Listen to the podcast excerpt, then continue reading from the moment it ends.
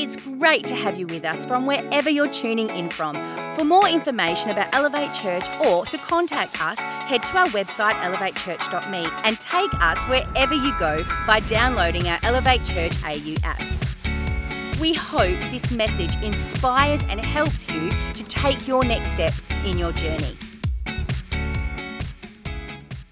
Today's week two of a series we launched last week called What Are You Expecting? And we've decided for the five weeks of this series, we're going to drill into one sentence, one specific thing that God said. In the context of this specific thing that God said is that his people, the, the nation of Israel, they'd been released from centuries of captivity and slavery under the Egyptians.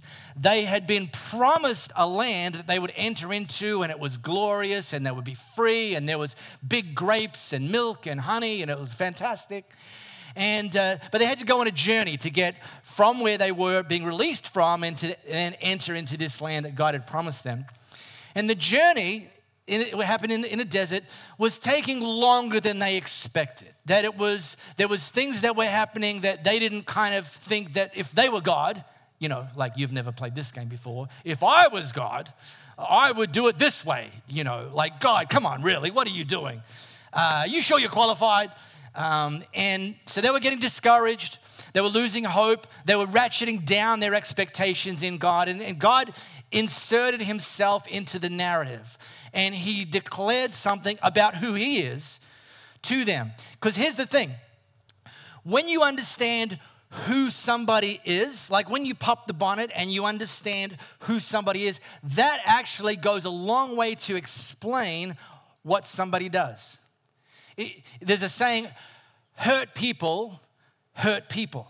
So when you see downstream someone walking around hurting other people, you can almost always look upstream and find that that person has been hurt and hasn't actually resolved that hurt. It, who they are actually informs what they do. If somebody is lazy, then that actually explains what they do, or if lazy explains what they don't do. Um, and then that's, that's on a positive front as well. Who somebody is it will, will explain what they do. And because if you understand who somebody is, you can then expect them to do things that are, are in line with their character, are in line with who they are. And so God's people were losing hope, getting discouraged. And God, He's like, hey, listen, let me either remind you or let me inform you who I really am. Because if you know who I really am, then you can expect things that are in line with who I really am. So God, when uh, got in Moses, Moses was leading them at the time, leading the people, got in Moses' face and said this to Moses on behalf and for the, for the, uh, for the people that they were leading. Yahweh, this is God speaking, the Lord, hello, the God of, and he declares five truths about himself the God of compassion and mercy. I am slow to anger and I'm filled with unfailing love and faithfulness. These five big truths of who God is. And last week we drilled into the first one that God is a God of compassion and what that means, and that we can expect God's compassion. Compassion is not a weak word, it's not a there, there. It's somebody who is willing to get involved in our narrative and actually ultimately turn things around if that's what we need from Him because He's for us, not against us. Now, 20 years ago, I was reading my Bible. I've read it since as well, but this particular time, I'm about 20 years ago, I'm reading my Bible. And I remember reading, you know, every now and then you're reading your Bible, and it might be, might be something you're reading for the first time. It might be something you're reading that you have that, that you've read before, but but God, and He says His word is alive. Okay, so when you read your Bible, you can expect that that something's just going to leap off the page and smack you right between the eyes, or in this case, literally just about knock me off my seat. I'm reading early accounts of creation around the time of a guy named Noah, but he hadn't appeared into the narrative just yet. In Genesis chapter 6, I'm reading God's people again had chosen to kind of walk away from God. Seems to be a little bit of a pattern. Uh, they decide to go their own way, make themselves the center of their universe, make their own ambitions and their own plans the most important part of it. And uh, it was pretty dr- drastic. And the reason I know it's pretty drastic is when you're reading that, God got to a point where he decided his best play was to destroy everybody and everything and start from scratch. God decided he was going to do people version 2.0. Like 1.0 is an epic fail. These people are so they're so far gone, they can't even be redeemed. They can't even be rescued. They can't even be repaired. So I'm just going to wipe them out and I'm going to do what I did the first time. I'm going to do it again. I'm going to start from scratch. Now, does that sound pretty dramatic? Does that sound like somebody who's kind of lost their patience with how things are going? Well, this is exactly how it was. And then I read these seven words just about knocked me off my seat. But Noah found favor with the Lord. And spoiler, on this basis alone, God spared Noah and his family and a few animals from ultimately being destroyed. Like, Noah got a little bit more than a free kick here. He literally got the only ticket to continue. And then God says to Noah uh, something like completely insane. He says, I want you to build a boat 140 meters long, about 500 feet long, a bit bigger than an AFL ground in length. It just, and, and that's insane. And it's insane for at least two reasons. Number one, Noah wasn't a builder. If you're going to get somebody to build a big boat, probably choose a boat builder. No, chose, chose Noah. No experience, no qualifications. I mean, I confessed last week having failed assembling, not building, assembling an IKEA bookcase. It's like God saying to me, Yeah, you're the best candidate for the job. I'd be like, No, God, you have got no clue.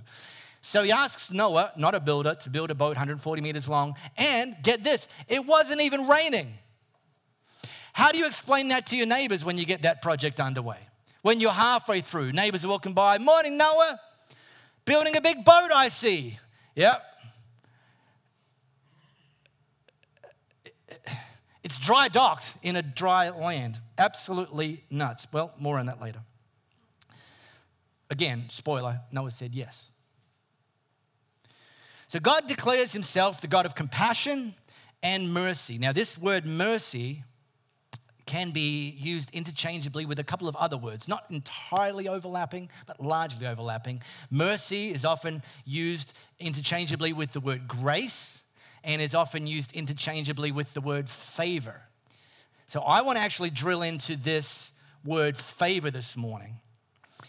So let me start by defining terms. In favor, as many English words can be, you can define it several ways. I'm going to just keep it real simple and to define favor as to endorse. Okay? Again, there are other definitions. If you've got your Merriam Webster's, you can look up, you'll find some additional. But to keep it super simple, favor in the context I'm going to talk about this morning means to endorse. And the kind of idea is like if you write a book, towards the end of the writing process, you, you would typically be looking for somebody to write the foreword and when they've written the foreword, you include that at the early part of your book and you put their name on the cover as well. So it's X book written by you and foreword by such and such.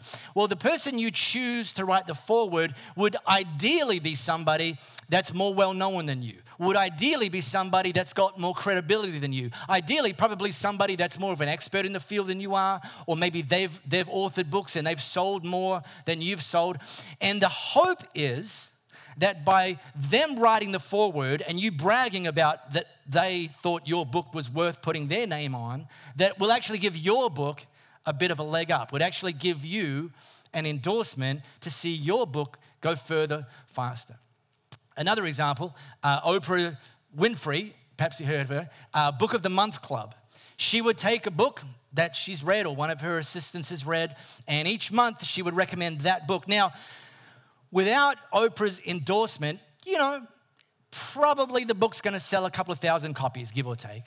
But let me tell you what happens when Oprah gives her endorsement is that book now is selling in the hundreds of thousands of copies and you'll see it listed in the New York Times bestsellers list simply because Oprah did that author a favor and gave the book and the author her endorsement. So I want to talk today about that we as Jesus followers can expect God's favor. Now, this is one of my favorite topics. And I've only ever preached this topic once in over 20 years of preaching. And the reason I've only ever preached it once is because I have seen people take this topic and this concept and this principle and get so wonked out about it that it's like, no, I no. And so I've kind of stayed way away back from the water's edge on this. But today, we're going in, people. We're taking a deep dive. But before I do, let me tell you some of the wonky things and some of the reasons that I've been reluctant in over 20 years to preach this, except for once, and today, second time. Is one is a misunderstanding that some people have that God's love and God's favor are the same thing, and they're not. God's love is something that's given to us unconditionally. God's love is something that's given to us not because of what we've done, but in fact, often despite what we've done that God gives it to us. We didn't earn it, Frankie, deserve it, Frankie. That's the song you, you're listening to. Uh, God give it to us, and, and not only has given it to us, we've got it for keeps. Okay, that's God's love.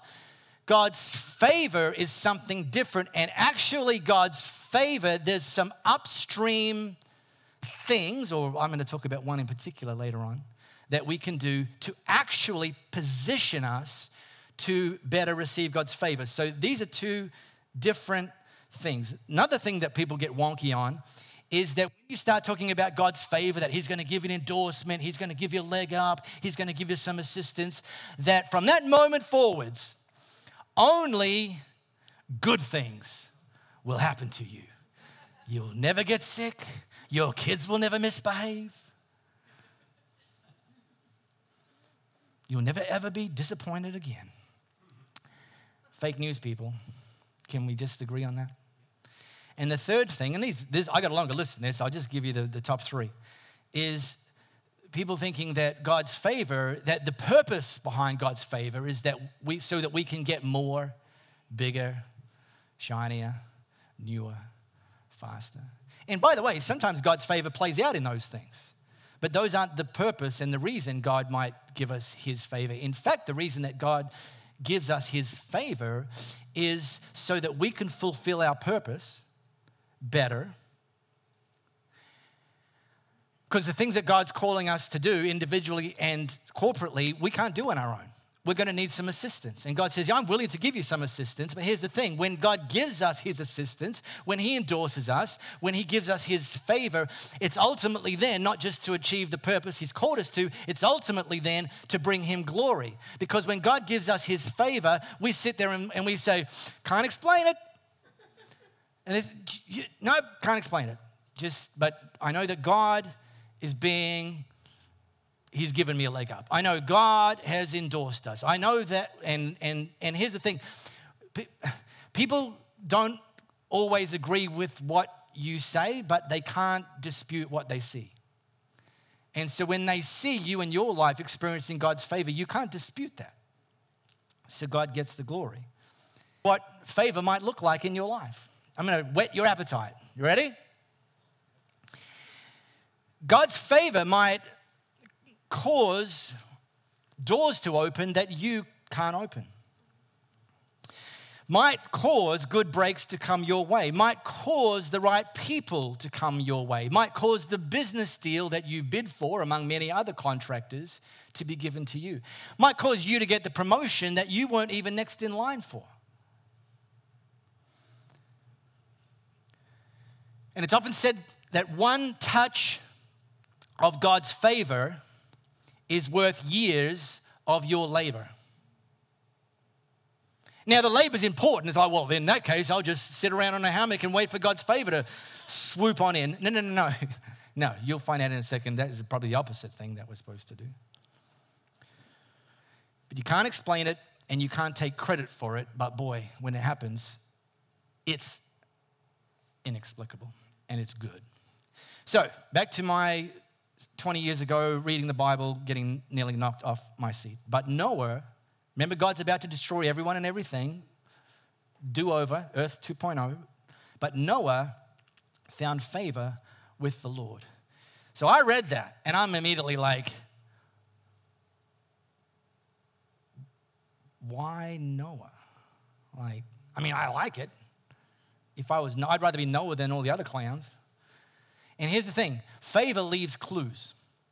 When you see somebody experiencing God's favor in a situation, a circumstance, or a season of their life, there's always clues upstream. And, and the smart play, and I had one of these conversations this week with someone who's experienced, or their, their family is experiencing God's favor. My first question to them is tell me what you were doing before this season. Tell me what you were doing in the last season. Tell me what you did, what you went through, how you positioned yourself, because you didn't just wake up and mysteriously experience God's favor, because that's not how it works. There's always clues upstream. And they explained some of their upstream stuff, and I went, yeah, sounds about right. Made some notes for myself because favor leaves clues, and the same is true for Noah. So Noah found favor with the Lord and not only got spared, but got given this incredible purpose, so phenomenal, but also so beyond him that he needed God's favor to continually be a thing. And if it wasn't, we wouldn't be reading about him in history today. Well, here's a couple of clues. The very next verse, after learning that Noah found favor with the Lord and got spared, the very next verse, the very next thing that's recorded in history. This is the account of Noah and his family. Here's two clues. One, Noah was a righteous man, which means he did the right thing. He always asked, God, what do you want me to do in this situation? The reason the rest of the clowns are getting wiped out is because they were, oh, they were always asking the question, what's the right thing for me? Whereas Noah would ask a different question, God, what's the right thing that you want me to do? So Noah was a righteous man. Listen, parents, you know this. If your kid is continually asking you as a parent, what do you want me to do? That kid's due for some treats. That kid's due for some rewards. If that kid's just, instead of saying, hey, uh, tell, mama, papa, tell me what you want me to do and how you want me to do it, and you go, yeah, and then they go and do it, fantastic. If instead that kid's like, ah, screw you, mom, screw you, you'd be like, okay, bed early, uh, no TV. It's like, yeah, duh. So Noah was a righteous man. There's a clue. The only, hello, blameless person living on earth at the time. And secondly, he walked in close fellowship with God at a time where one of the reasons God wanted to wipe everyone out is because they'd walked away from God. So God, Noah did the opposite. He prioritized his relationship with God on a daily basis. And then Scroll down, verse 22. Here's another clue, and this is the one I want to drill into. So, no, God's just explained the boat and He gave very specific instructions. You know, people say, Oh, just I want to be led by the Spirit. Yeah, okay. No. There's a, there's a part of it, but God often gives a very specific framework, including saying, I want you to build a boat 140 meters long. Not just anything, a tinny, a kayak. No, it's like very specific. He outlined the materials, he outlined Okay. And this is what Noah did. Remember, unqualified builder. He's putting this thing together on his front yard. That, that's probably, well, who knows? Uh, and, and, and, and made no sense. And, and this is what was said. So Noah did everything exactly as God had commanded him. Obedience. So I want to just, in the 11 minutes and 37 seconds we have remaining, I want, Frank, don't look, I want to zoom in on this piece, this clue, this upstream clue around obedience. So if you have your Bible app or your Bible with your smartphone torch ready, Ash, Rex, uh, pop it open to Luke chapter 16. I'm going to take it from the New International Version. Luke chapter 16. Now, Luke was one of the, he wasn't actually one of Jesus' handpicked uh, followers. He was actually a medical doctor at the time. And in the early days of the church, the early church was growing. Most of it was growing because of the verbal uh, stories being passed around of Jesus, what he did, how he rose from the dead, the miracles he performed, the things he taught.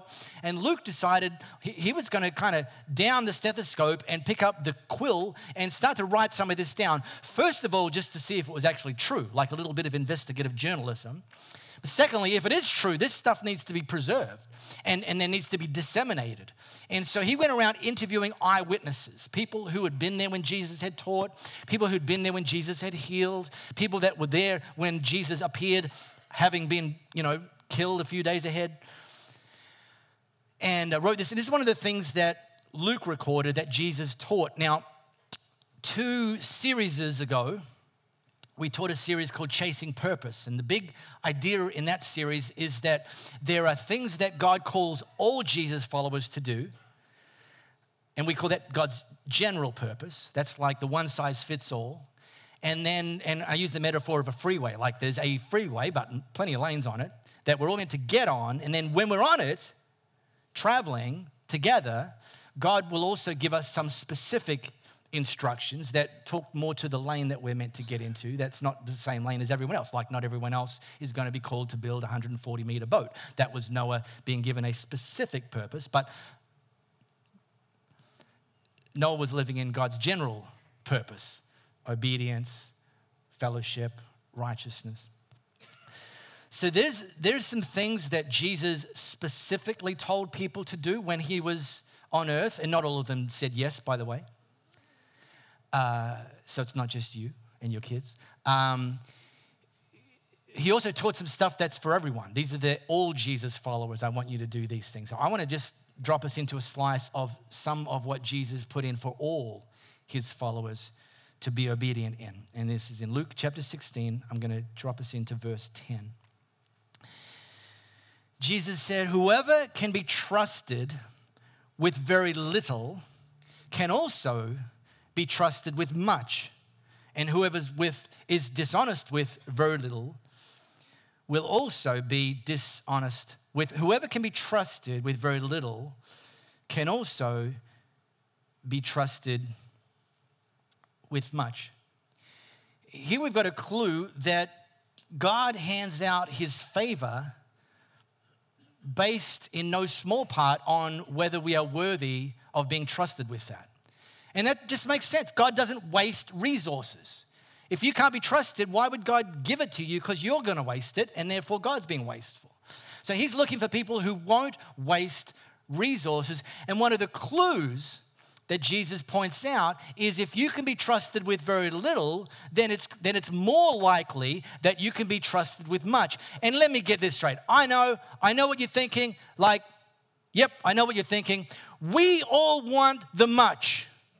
We all want the much to be our starting point. Boy, much sounds better than little.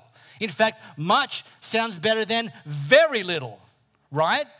But Jesus we don't start with the much, we start with the very little. And God's looking for how we handle the very little. That's a clue to how we may or may not be worthy and be trustworthy in handling the very much. So if you've only got very little, don't underestimate what God might do with that. Don't, well, you know, it's not much, or, or, or it's only, you know, I've, I've got a, I'm leading an Elevate group, but it's only three people, so, you know, I won't even put much energy in. Uh, we, we, I'm, I'm, in a, I'm in a course of study, and look, you know, it's not a very popular one, so look, if I pass, fail, doesn't really matter. I'm in a job that I'm so far down the food chain, I'm not even sure I appear on the organizational chart, so, you know, I'll just do a half baked job, who cares? And, and, and, and Jesus is saying, no, much comes after very little. And how we handle very little is often the gateway to being entrusted with much. Another church uh, I heard years ago, you know, look, sometimes church leaders t- tell each other stories because, like, who else you can tell, right? And uh, so I, story was told um, about a particular church that uh, one of the team members in the particular team, um, they were overheard saying, Look, I've got all these great ideas that are going to make this team so much more effective. And I, but I'm going to hold back on sharing them until I become the leader of the team. And then when I become the leader of the team, I'm just going to break out and dazzle everyone with my great ideas. Well, if you're a, if you're a leader of a church, you've got this principle on lock. Because you don't give the keys to somebody who's not proving themselves to be trusted with very little. So it should come as no surprise to you that that story didn't end well for the one that was holding back on the best ideas. If they'd put them up, maybe they could have been trusted with more. Then Jesus said, If you've not been trustworthy in handling worldly wealth, that's money, people, who will trust you with true riches? And as Jesus followers, it would be so easy for us to say, oh, I don't really care about money. I'm not really interested. I don't really pay much attention. I don't know where it goes. You know, someone gives pays me and I just kind of and look, sometimes I have it left at the end of the week, sometimes I don't. I don't even know. Budget? What's the budget? Plan? Come on, are you kidding me? I don't even know. I don't even care. I'm interested in the, the true riches. I'm interested in things of the kingdom. They're far more important. And Jesus says, heck yeah, they are. And one of the ways that I know you can be entrusted with the stuff that's more important is how you actually manage the stuff that's less important money. It's a game changing thought right there, right? So, next, our next series, we're going to teach on money. It's called Keep the Change. And we do this once a year. And by the way, it's not just teaching on giving, although week three, it will be. It's teaching on how we do this, how we are trustworthy in handling worldly wealth. Some people are willing and not able, so let's learn to be better. Take your willingness to handle worldly wealth and add some skills to the equation. If you're not willing, maybe we can help you grow an appetite for handling worldly wealth that would actually see God bestow his favor, which is being trusted with true riches. And then this one Jesus said, If you've not been trustworthy with someone else's property, who will give you property of your own? And I've got two examples. and They both involve guys named Steve. The first one, this is about 15 years ago, one of my buddies, Steve, uh, he was living in a rental property in Como, rental property. And uh, I saw him, you know, around about one day. Oh, how's it going? You know, what, what'd you do on the weekend? There's a classic Aussie question. What'd you do on the weekend? Is oh, I put I put retic in, uh, uh, uh, reticulation in, in, in my property. And I'm like, uh, Steve, don't you live in a rental? He's like, yep, yeah, yes, yeah, I do. I, I'm like, so did the owner, the landlord, did they pay you to put the retic in? No, no, I just did it in my own time. I, I'm like, okay. And uh, did they supply the materials? No, no, I bought them all myself. Uh, okay, you're going to like invoice them or ask for like discount on next month's rent? He goes, no. And he quoted this to me. He said, I want my next move in my life to be able to own my own house. So I'm going to take, you're allowed to quote like Bible verses to me. I'm not going to think that you're preaching. I'm a preacher. I'll preach right back at you. He said, Jesus said, and I didn't go, oh, here we go. I'm, I'm leaning in. He says, he said, if you're not trustworthy with what someone else's who would give you something of your own. So I'm going to treat that house that I rent as if it's my own house, trusting that God will take that and see that I can be promoted, I can be endorsed, I can be given a leg up to own my own property. And hey presto, within a period of time, his next move was to own his own property. And I never forgot that. Another story also involves Steve. A friend of mine, Steve, started working as a mechanic, apprentice mechanic, age 18, at uh, one of Australia's largest car dealerships. Now, if you're local here in Perth, it's called Johnny Hughes. Um, if you're listening by podcast, it's called Ginormous. Um, and he started as a mechanic, 18 year old, out of school, on the, on the tools. Uh, by the time he was in his 30s, he was the company director of the entire group. John Hughes, who owned the company, didn't run the company. He ran the company in his 30s on behalf of the group. And, and hey, favor leaves clues. So I asked him, tell me some of the stuff upstream that's going to explain the favor you're experiencing downstream. That's the smart question to ask people. Not to be jealous, not to think it couldn't happen to you. Not, tell, me, tell me some of the things. You, and he said, every day when I drive to work, now, I'm going to get a bit biblically on you, but I'll explain it. He says to me, Every day when I drive to work, I pray for Joseph's anointing to be on my life. Now, I understand that doesn't make sense in normal English. Very quickly, Joseph, in history, on two separate occasions, was, being, was put in charge of things that he didn't own. First demonstration, he was put in prison, and within a period of time, he was put in charge of running the prison whilst he was still a prisoner.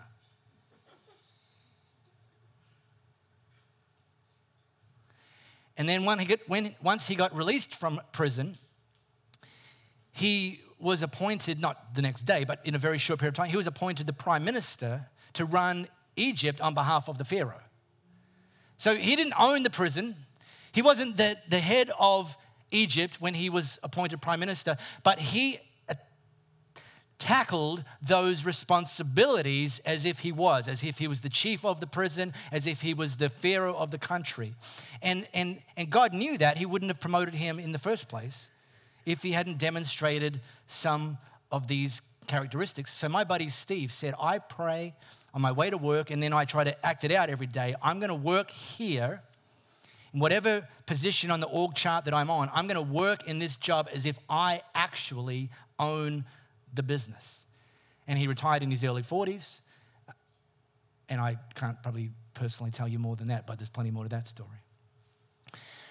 So, this is true in, in your workplace, even if you're not the owner, this can play out.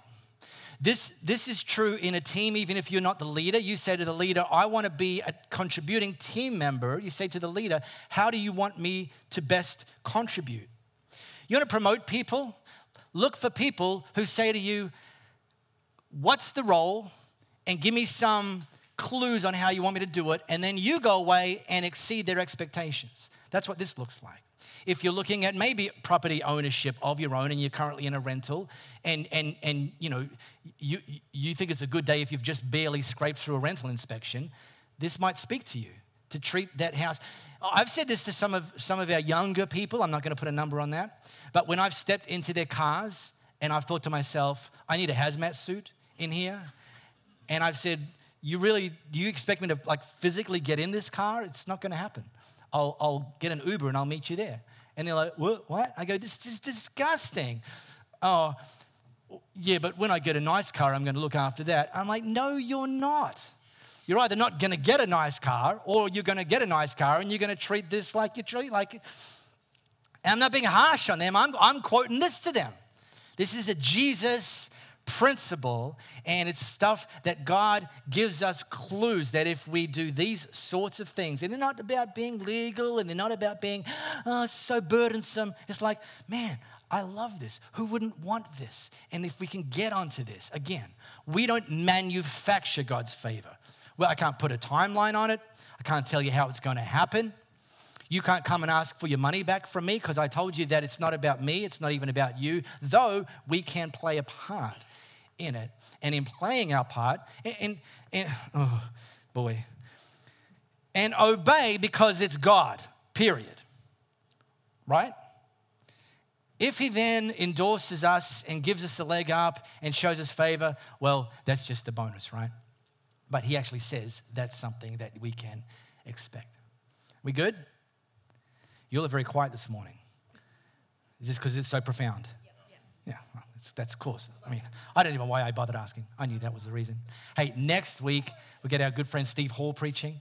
Um, he's going to be preaching on expect God's patience, where God says, I'm slow to anger. In my 20s, I was not slow to anger. I was not a very nice person to be around or married to, which I wasn't in my 20s, thank God. So Steve's going to preach on that. So be here, bring someone, and we're going to continue just to really get more and more clarity on who God says He is. We really hope you got a lot out of this message. If you live in the Perth area, we'd love for you to join one of our live experiences. For times and directions, as well as information, head to our website, elevatechurch.me. For those of you beyond the Perth area, we'd love for you to connect with our online experience, which premieres every Sunday via YouTube and Facebook Live, and on demand immediately after. And to partner with us to reach more people by giving financially, head to our website, elevatechurch.me, and also download our Elevate Church AU app.